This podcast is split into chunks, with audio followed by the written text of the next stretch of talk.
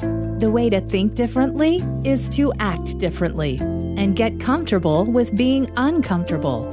Welcome to the Unlearn Podcast, where host Barry O'Reilly seeks to synthesize the superpowers of extraordinary individuals into actionable strategies you can use to think big, start small, and learn fast, and find your edge with excellence. Here's your host, Barry O'Reilly. This episode, I'm delighted to be joined by David Bland, a friend, collaborator, and author of the outstanding book Testing Business Ideas with Alex Osterwalder. I first discovered David due to his infamous product debt cycle, a classic anti pattern innovators and entrepreneurs fall into when trying to build new products. What got me curious about David's cycle was closing the loop as to why customers didn't use your product you see, David highlighted that blindly building what customers tell you they want isn't the way to succeed. In essence, we need to be testing our hunches based on what we hear, formed as hypotheses, to see what we need to succeed. So, somewhat unsurprisingly, I was interested in his work from the beginning. And David's had many funny stories of people who've reached out to him with the next billion dollar idea. I met a uh, Twitch streamer who reached out for me for help. Oh, nice. yeah. He uh, spent twenty five thousand on his setup, yeah. and then realized he couldn't make any money. yeah. He has good mics. He has a green screen. He has a nice webcam. He has a nice gaming computer, but he's making like two dollars a month. For me, David is one of the most humblest but exceptional experimenters I know. Together with Melissa Perri, he and I formed a book club to help one another as we wrote Escaping the Build Trap, Testing Business Ideas, and Unlearn, where we really got to see each other's thinking and testing in action. But before David got started with testing, he was still prototyping, or to be more accurate, painting, to figure out what he wanted to do when he actually grew up. I went to school for design and communications technology. So it was a really interesting mix of like fine arts and then computer stuff. It's really interesting in school. All my fine arts teachers looked down upon, like, oh, you just press a button and it magically creates art on one side, you know? and then I go into the computer side and like, oh, you're taking fine art. It's really interesting. The two groups don't get along at all. And yet here I am getting feedback from both in my degree. And then I decided to join a startup out of college. And I thought, hey, I'm going to be rich. I'm going to retire like my mid 20s. yeah. Obviously, that didn't pan out. Uh, yeah, yeah, yeah. But it was the dot com era. So we all thought that. And basically, when I joined that startup, it was, oh, well, yeah, you can make these images and everything, but now you have to code it and break it up for us. And I had to learn HTML and JavaScript and CSS and a little bit of XML and a bunch of other stuff. And before I knew it, I was kind of pulled down this path of learning how to code and really running multi-million dollar implementations, which I had no really business doing at you know early 20s, but I didn't know enough to be really intimidated by it. And so that startup we were doing probably like a billion dollars a month in premiums over the internet before people even really were comfortable sending money over the internet. So it was a pretty crazy ride. And that's really um, interesting. How did you manage to get people starting to do that? It was tough really interesting in financial services, we signed one of some like middle tier banks. They weren't huge, but they weren't really small. And I noticed as soon as we started integrating a few, others really lined up because they thought it was some kind of competitive advantage. And so all these banks lined up in a row.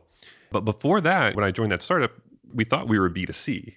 And so I'd spend all these late nights and weekends coding all these complex tools and workflows for consumers. And they would just turn around and go to their financial advisor and make a purchase, no matter what we did, no matter how many late nights I stayed up. It didn't matter how beautiful the tools were. They just went to their financial advisor. And so, luckily, our founder, uh, Shane Chalk, was like, look, maybe we should just sell to financial advisors. And it was hard because we had to strip away a lot of these things we had built and everything, but that's when we took off. And so we ended up being a B2B startup. And we were acquired in 2006. And so I was there almost eight years. And that whole, I think, ride was very influential in my career and how I look at things because I learned pretty early on it doesn't matter how beautiful something looks, who you think your customer is. If they don't want it, they don't want it. And so you either have to stick to your vision and kind of pivot to another segment and work through that, or you kind of just give up and walk away. Yeah, there's such great sort of opportunities in some respects to sort of go through those learning experiences. and come out the other side. But how did it feel when you sort of had to realize that actually the product that you were building was not what customers wanted? It, it was really hard. I mean, because I believed in the vision. You know, we were taking this paper process and making it automated. We're going to taking fraud rates down. We're taking not in good order rates down. Like it was going to be. I thought the vision was pretty solid, and it's just really hard when you're working on something and you're putting all this effort energy and i didn't have great work life balance at the time so when you're putting all that attention into something and then the market rejects it over and over again it's it's just really humbling experience. It's actually really hard because you personally you attach yourself to the thing you're creating, and then when people get feedback on that, you take it personally. It's is really really hard. But I think compared to some of the other startups I was at, where we just persevered no matter what, those didn't end well. And so I think early on in my career, I just realized, okay, well we're going to have to figure this out. We're going to have to be basically be able to follow the data or at least be influenced by the data and not just blindly ignore it and persevere no matter what. Yeah, I think they're really great lessons to learn straight out the gate in some respects, right? And but also to have sponsorship and people in the organization that will listen and be sort of brave enough to make those decisions. What were some of the things that you think helped you make that pivot to a certain extent or recognize that you needed to sell to a whole different type of people and then start to strip back to just what were the things that they needed? Yeah, I'd love to say we used the term pivot back then, but we didn't. Yeah. that wasn't a term in our lexicon. People laugh at like what the analytics were. You know, it's basically everyone measured hits and views, and no one knew what was what or how many people were the same person. And to an extent, some of that still goes on today, but it was really bad back then. Looking back, I really appreciate kind of the founder's vision. And again, I wasn't a co founder, I was just brought in really early. Having the humility to say, okay, this isn't working you know, we raise this much money, we're going to burn through it. Our runways X. We need to try this other thing before we give up. And that other thing actually being really successful. So it's so much as founder mentality being open to the idea of being wrong. And the other startups I was at, I was laughing. I was writing on Twitter. I was like, where were you 10 years ago? Because turn of the decade. And I was like, well, 10 years ago, I was pretty much, it was close to the point in time where I was carrying my stuff in a cardboard box out of the startup I was working at because I was like, we kept persevering no matter what. And compared that to my first startup experience, I literally was like, hey, can we just sketch out a canvas and just align what we're trying to do here? Because clearly we were working on things and adding them to this product that just had really low retention on it. And people got fired.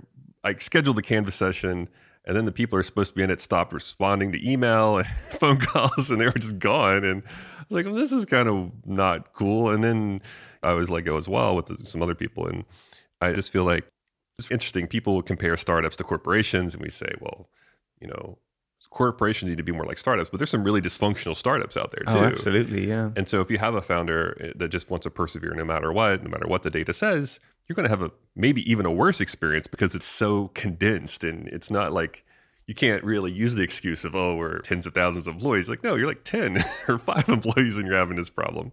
So um so much of it is like the mindset uh, mindset of the finder of the founder. Yeah that resonates massively with me. And I think that distinction between startups want to be like corporates and corporates want to be like startup, I think that's a huge misnomer in our industry, right? They're, they're all these entities and they have the way that they work and the culture that they create or the behaviors that are acceptable or like mindset you mentioned here as well. Like you've one founder who's recognized that there's a finite amount of runway and we want to go and test this other idea as, as maybe a bet or a way to hedge what our future of our business might be versus others who are just like, no, I'm stubborn uh, on exactly what it is. I'm just going to stick with it and and not listen to or not recognize not only the signals from our customers, but signals internally that the company's not functioning well, that people aren't communicating, people are shutting down, people are not collaborating well, or nobody wants to take a step back and really get aligned on what success is that problem I see whether you're a startup, whether you're a multi-billion dollar organization with offices all over the world. Like these are real human problems that we keep coming up against with again and again. And startups don't innovate faster than corporates. I think that's another misnomer in many ways. Yeah, it really comes back to culture. So if you don't have an open and collaborative founding team or leadership, they're all very secretive and they're always playing this back game. It's really, really tough. So the other thing I learned is that you can show people data, but you can't control how they respond to the data. So early on in my career, people were like, well, look, this isn't working. The data's showing this, like, let's go a different direction. But later on, you'd show the data and people just like, well, I don't trust that data or those aren't our customers anyway. You know, there's all this like attacking the data, maybe attacking people personally. It's just really interesting. And people ask me when they go in their company and they go, Hey, I want to work this way. And I give them advice to say, Well, think about how people respond to the data. Uh, be mindful of it, be aware of it. Just because you show somebody data, that doesn't mean they're going to agree or even accept it. Reminds me, I had Tanya Cordrey on the show. She's the former chief digital officer for The Guardian. And she was sharing a great story about there when she would show people data, journalists would sort of look at it and go, yeah, whatever. But when she was able to pair data with mission and say, you know, this is really important because why, as well as a, a what was actually happening, it just sort of ignited people in that company, like setting them challenges like, well, you know, this democracy depends on this us reaching people with real information about what's really happening in the world.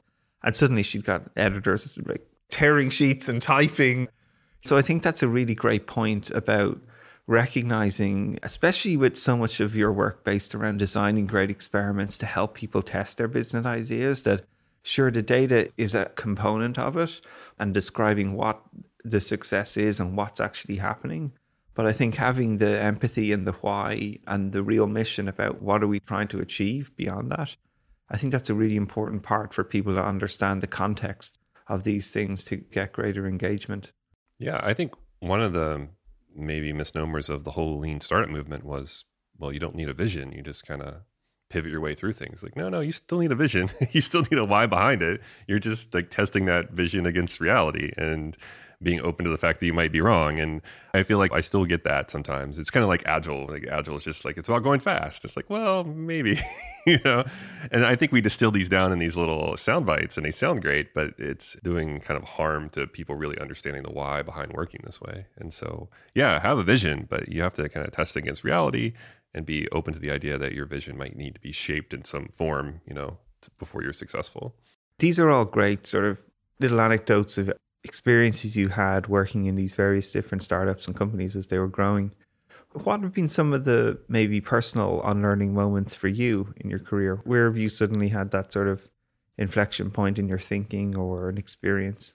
Yeah, I mean, I've had a, many. I think just the nature of my work is very much how to basically treat people with respect and help them understand how to experiment and be creative. And but in it, it still goes wrong. I mean, it's not experiment if it can't fail, right? Yeah. So basically, I mean, kind of going back to that third startup where I was carrying my stuff out of in a cardboard box, I moved to the Bay Area after that and uh, started advising companies. That's been about last roughly about 10 years. And I had a lot of different experiences in different kinds of companies because I don't really focus on a specific type of company. And so I remember in the travel industry once, I done something that went really well at one company, and then I was working with a different travel company. I was like, oh, this looks like what I experienced in the other company. I think this will work here too. And it went spectacularly wrong. And I was trying to reason through why that happened. And I keep coming back to culture and mindset. The tactics we use, like something you use to test an idea on a website, the tactics, yeah, you can line it all up. You could have your separate path to production and your feature flags and be able to toggle stuff on, none, and measure. But then if the mindset of the company is not that way, even the tactics kind of just start to fall apart. And so that was really eye opening for me, where I thought, oh, this is a no brainer. This is going to work here too. And then I realized I didn't really take into consideration the culture, the mindset, the why, and the tactics didn't work. And they didn't work because there wasn't a culture of like testing your code and uh, testing your APIs and all kinds of other stuff and partly on me too, I'm sure, because not recognizing it. But it was one of those moments where I took a step back and said, okay, just because something worked at one company doesn't mean it's going to work at another company, even if they're in the same sector. This resonates massively with me too, as well, right? I think one of the things I'm always nervous about is when you have success with certain tactics or practices or methods in one company and you move from another company to another, as we both do in our consulting work, it's easy to fall into that trap, I think, as well, right? Where we're like thinking, well, it, it worked in the last place. Surely it's going to work here. And I think really understanding and recognizing that challenge is, is a classic.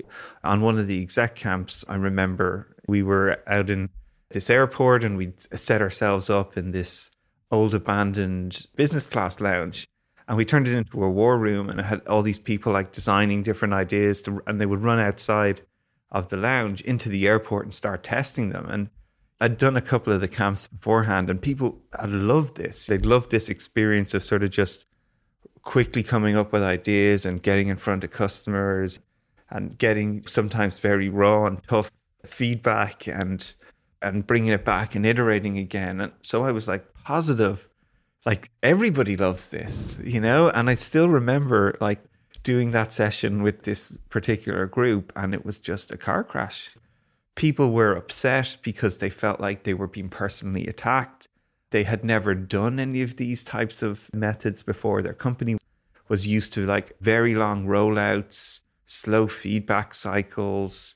Maybe they sat in a customer experience or feedback session maybe once a year. So there was a lot of these things that were often intuitive to me were very alien to these folks. And naively, I just thought, well, everybody loves that.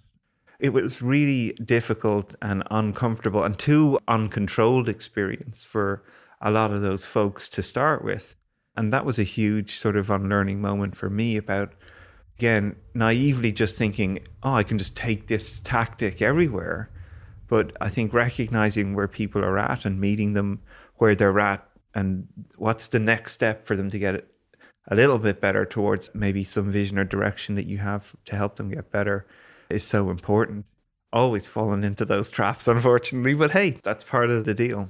Yeah, it's even in workshops and training sometimes it's, you know, something that worked and you thought, "Oh, this is I've done this a bunch of times. This is going to work here." And I just had one of these moments last month where I was like, "Wow, why is this not working?" And I had a team that was like, "You know, you asked us about all these assumptions and now you're asking us to craft a statement based on these assumptions and we know they're assumptions, so we don't kind of want to do it. I was like, that makes a lot of sense.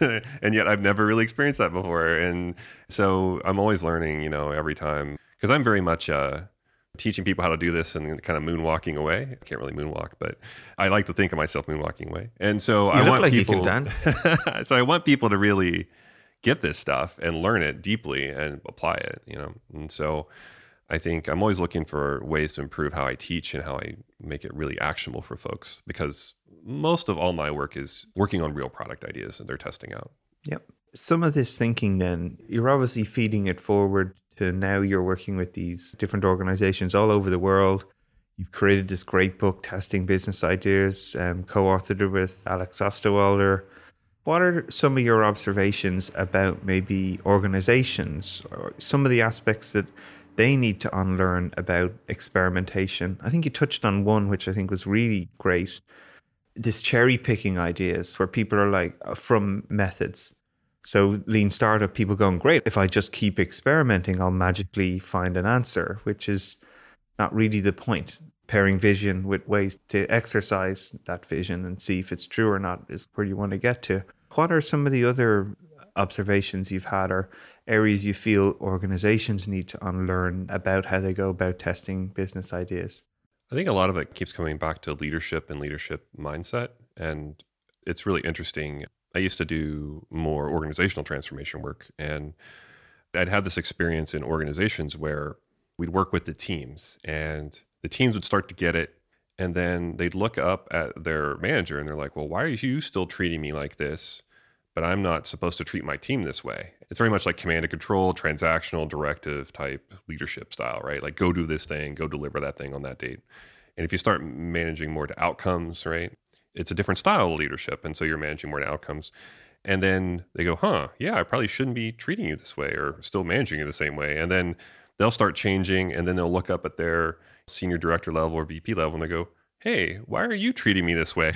because I'm now acting a different way and leading a different way with my teams and my reports, but you're still treating me kind of in this other style. And then they'll have to reconcile it and then they'll look up and go, okay, at a leadership level, do we change the way we work? And it's really interesting how it, but that whole cycle of bumping up in an organization, going from like the teams to like middle management to senior, that could take two to three years. Oh, absolutely. Depending. I mean, that Yeah. cycle is not a quick cycle. And And so I keep coming back to leadership, and I've had some amazing kind of influences in my career. When I first I joined a small consultancy called Big Visible back in the day, and I was just with these amazing like leadership folks that understood. They had like PhDs in organizational design and all this stuff, and I was like a sponge. I tried to absorb as much as I could from them, and so I'm really grateful that experience. And I really learned that how people become leaders, it's very personal and basically you're an expert in something. I think Bill Joiner and uh, Josephs write about this in Leadership Agility, but it's basically it's very ego driven. So people come to you first and you're an expert and you give them direction, they go do it and they solve their problem. But then eventually you become maybe managing teams, but you're still about this is how I would do it, this is what I think. And if you're not careful, you kind of maybe end up even at a CEO level that way. And it's still about you and what you know and what you think they should do. And at some point, you have to understand that, if, especially if you're going to build a culture of experimentation, that you have to kind of create more leaders around you.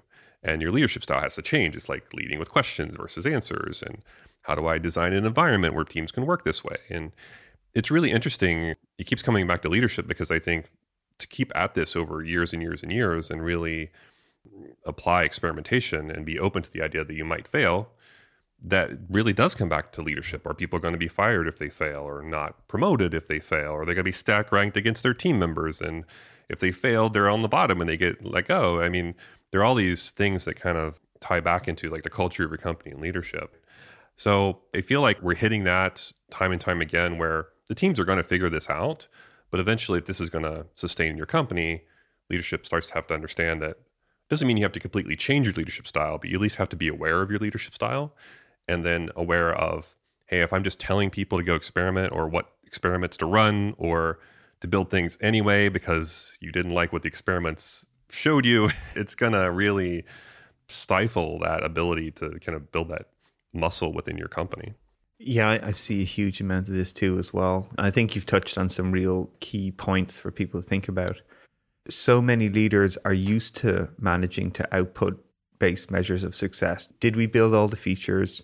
Did we stay within budget? Did we hit the time that it was due to be done by? Like, this is often how they're measuring success. And as you start to encourage teams to experiment, which means they need to start looking at outcomes like, are we increasing customer retention by 20% in the next three months or not?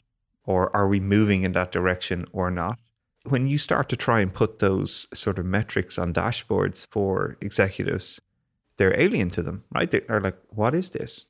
I don't know how to manage to outcomes. I only know how to manage to outputs in many ways. And there's an uncomfortableness about them. And when your brand or your identity or your person is on the line for these projects that are fairly significant in companies, and then you're starting to introduce new ways of controlling those initiatives to understand are they moving in the direction you want. You get very adverse reactions, I find. And as you say, the teams get this, right? The teams are down, you're working with them on a daily basis. They're, they're doing many reps to sort of get through and understand how they make that shift. I find often leadership teams don't really have that many reps or experience looking at different ways of measuring progress, especially when tackling on certain innovative type projects. You know, what jumps out to you in that sort of narrative and some of the things that you've seen and helped or examples you've helped uh, some of the teams sort of push through that? Yeah, it's been a journey. It's I'm still learning. It's trying to raise awareness of why you should lead with questions. What are some of I hate to say even best practices, but even guidelines you should use to help teams work this way. In the book, Alex and I call out it's not just about the team and it's about behavior, but it's also the environment. And leaders should think about well, if you don't have access to customers, it's going to be really difficult for them to experiment and test their ideas. Funding is another thing that comes up time and time again. A lot of people are still running with this kind of annual budgeting, right? And we throw a bunch of money at a thing and a team that's usually too big and we see what happens. But and idea, it must succeed. Yeah, and you have to use the money, or you don't get as much next time. There's some weird behavior there sometimes. I think the idea of internal VC funding is really fascinating to me. I've seen that happen in a couple companies and advised on it a little bit at different companies I've worked at. I think one of the behaviors that'll happen though, so while it sounds good in theory, again, come back to mindset again and leadership style. If you have folks that are business as usual, I'm going to measure ROI and outputs on everything, and you put them in a VC like environment, in, even in a big corporation, it can be challenging because when you're starting off, you have no idea what the ROI is. You're just trying to figure out is there there there at all, and the kind of questions you ask, the kind of metrics you measure are very different than a traditional business. And so I think it's almost unfair of us to expect people that maybe have been in a company for 15, 20, 30 years to automatically flip on like this VC mindset and be like, okay, I want to fund you for 50k for like 12 months or 12 weeks, and we're gonna we're gonna measure this and this and this. I think like it's just so different from their day to day world. And so what I try to do in the book, and others have, Eric Ries Startup Ways, I know he was on your podcast as well. He tried to lay that out in there as well.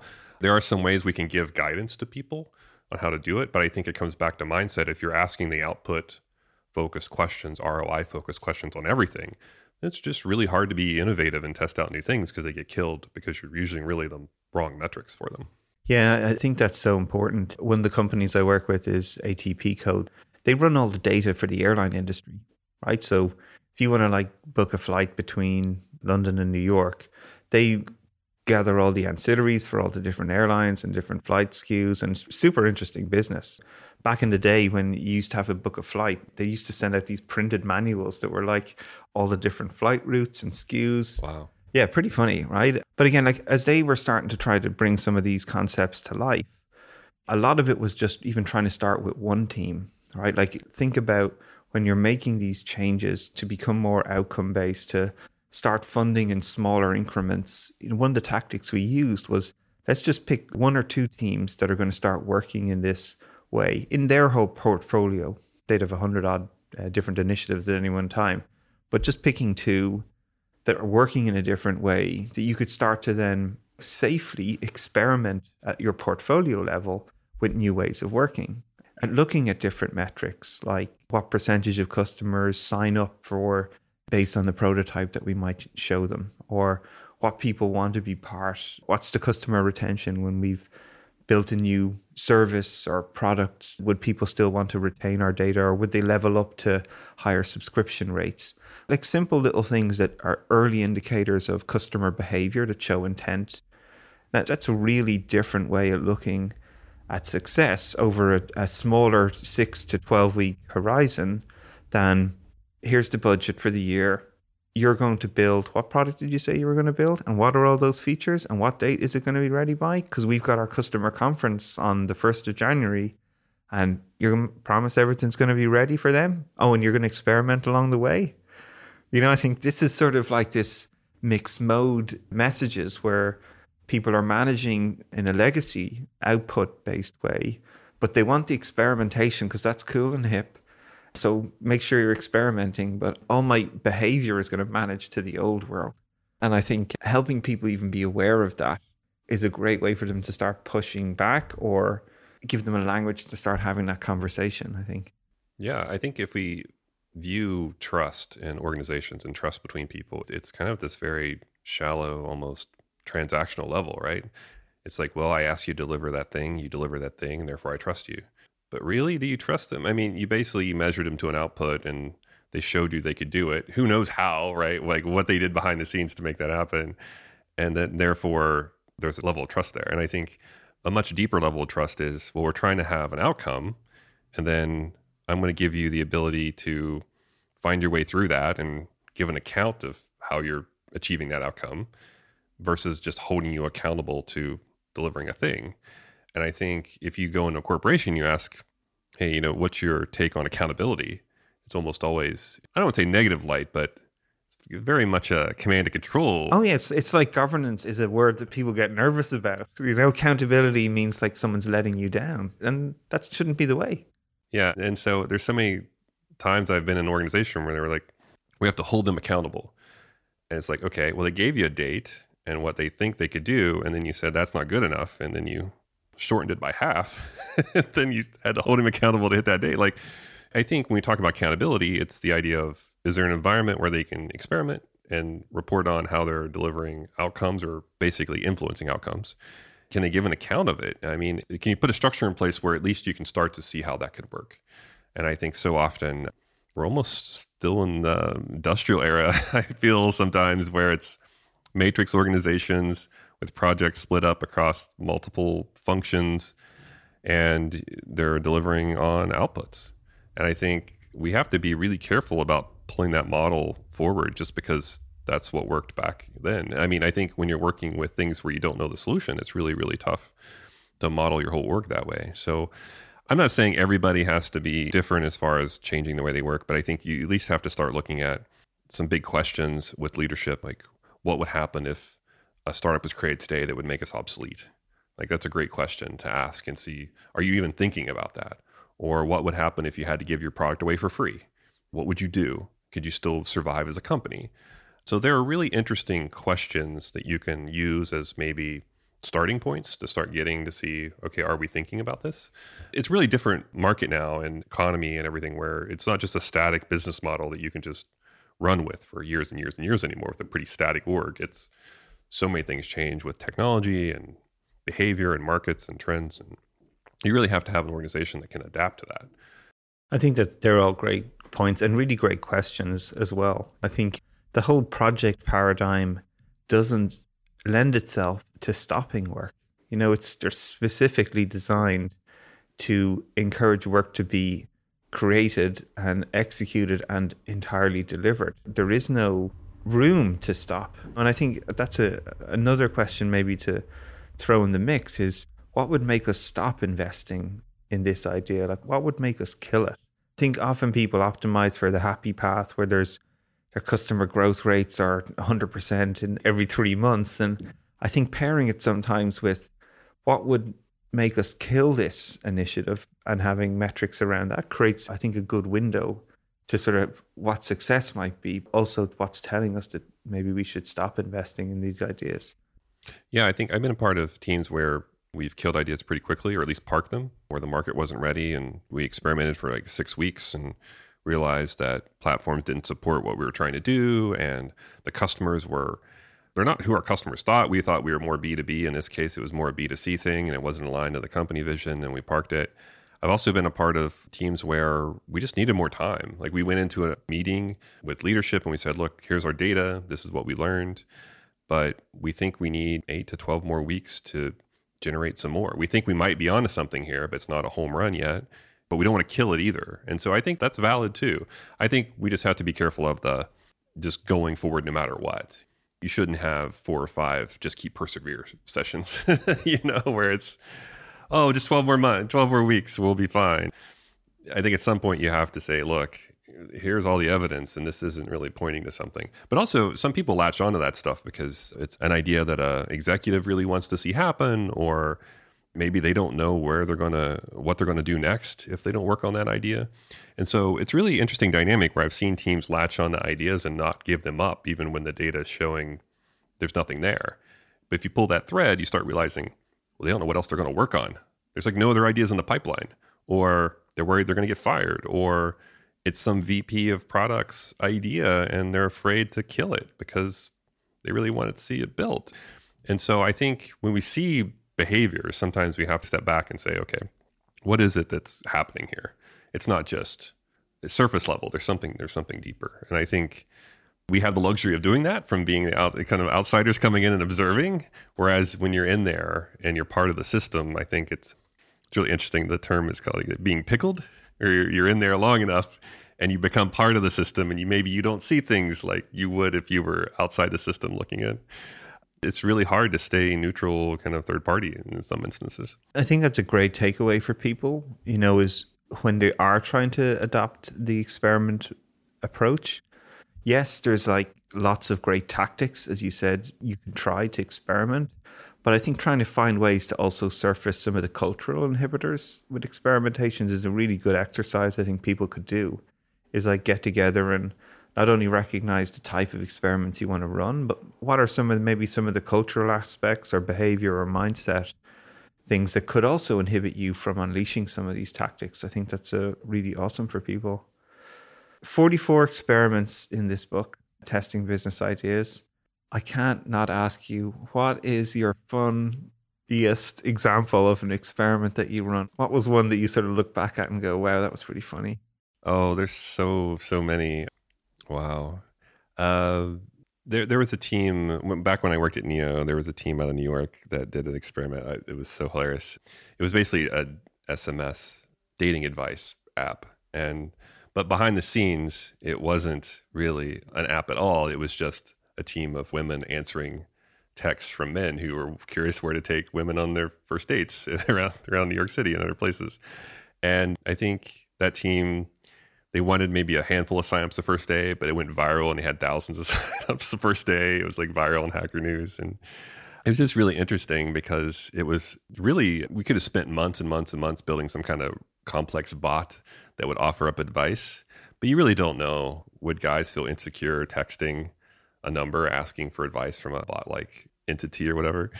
And they're like, well, we could test it out by just doing it manually and, you know, having the same tone that the bot would. And it's just such a fun experience, such a great story. That team, and then there's like Giff Constable and, and that group out of New York, and he could probably tell the story even better than I.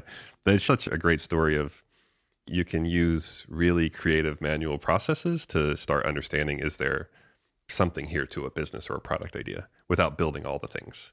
And that one, it was a really uh, difficult time to be able to find it, make it viable. It was feasible and it was desirable, but you know, would people pay for that? I think was the big question. But there are just so many interesting creative ways. In the book, I have kind of Wizard of Oz and concierge experiments where you can do stuff manually and learn quite a bit, and then turn that learning into action by refining your strategy or by automating something that works to scale it. There's so many stories about manually creating things to learn that I really enjoy. I think that's a huge takeaway for people. You know, like I often think of software is just an automation of a manual process ultimately that's all it is. It's just allowing things to be done repetitively by a bot. So I think this idea of really like descaling your ideas, people always want to go to software first, but actually when you try to provide these services manually, it provides so much learning opportunity for the team and de-risks it, right? Because all you're investing is people trying to deliver the service manually and what would work, what would not work one of the examples when working with British Airways is we were trying to test discounted pricing for groups. And to build software in airline industries, like 18 to 24 month lead time for software deployments, millions of dollars, it's just a tough place to do rapid experimentation in. But by descaling the solutions and like cutting it down to just one flight with one group of people reaching out to them specifically and asking, look, if you can show us that you're traveling as a group and you're maybe staying in the same location or going to the same event, we'll credit a 5% discount back on your flight. And doing that manually allowed us to learn a bunch of, first of all, did anyone care? You know, would anybody use it? And getting back to this, like, should we build it rather than can we build a question?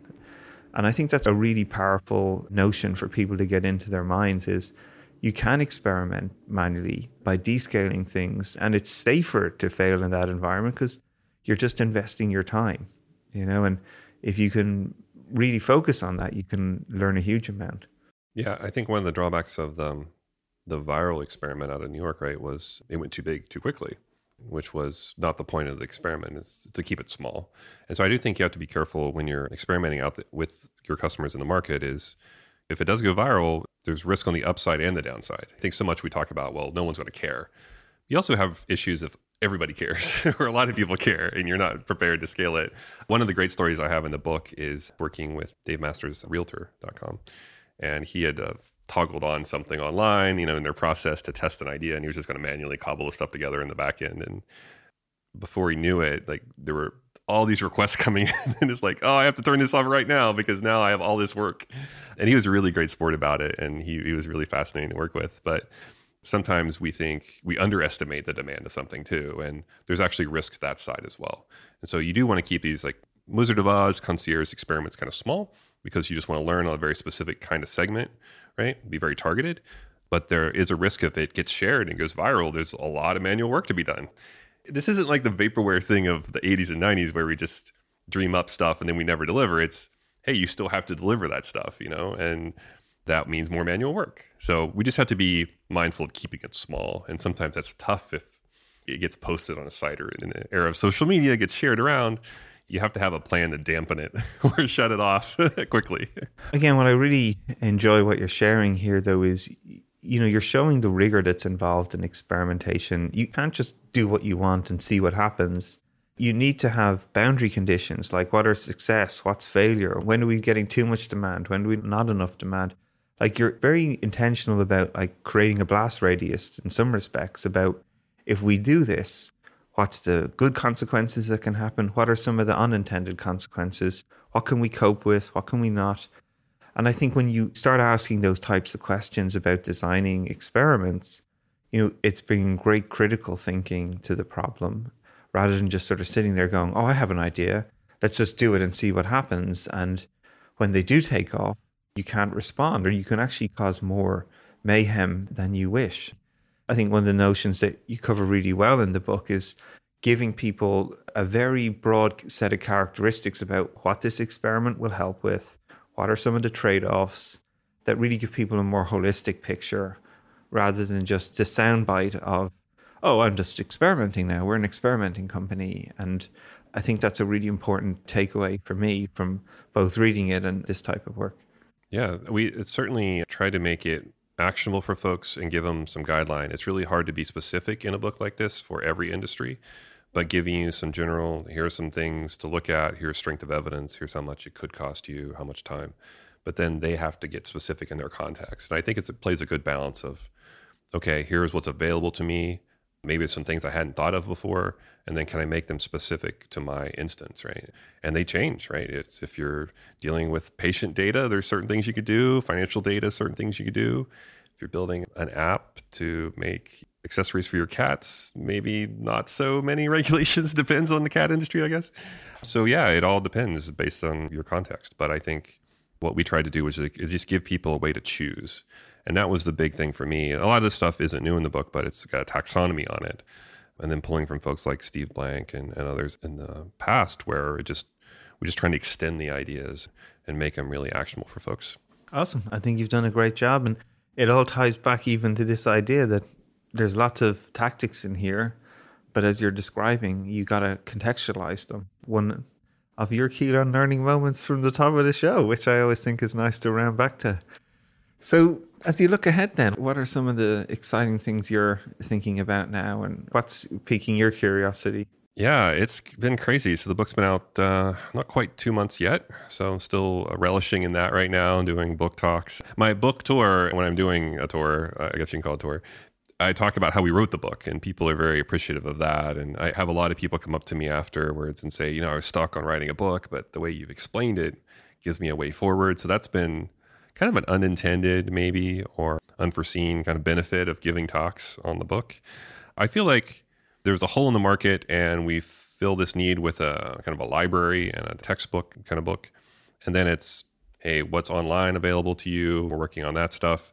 I'm still a big believer in funding startups based on evidence. It's a harder problem to solve. I would think it would be easier, but I should have learned from other folks when they tried it and failed. So Uh, that's still something in the back of my head I'm playing with. I feel like this is a nice jumping off point now. There's, there's some content here to work with. But that's still, I'd say, long term vision. I still really passionate about startups and having them be funded in a way where it's not just a dream and a customer free zone and a PowerPoint presentation and just emotionally funding them. I feel like there's a way to balance that out with the evidence that I'm looking to influence a little more. Well, I'm excited to see whatever product or service or some of the experiments you run along the way to get there. Yeah, there's a book I can use to help test some of those, I think. Yeah. Been a pleasure to have you on the show, David. Thanks very much. Yeah, thanks for having me.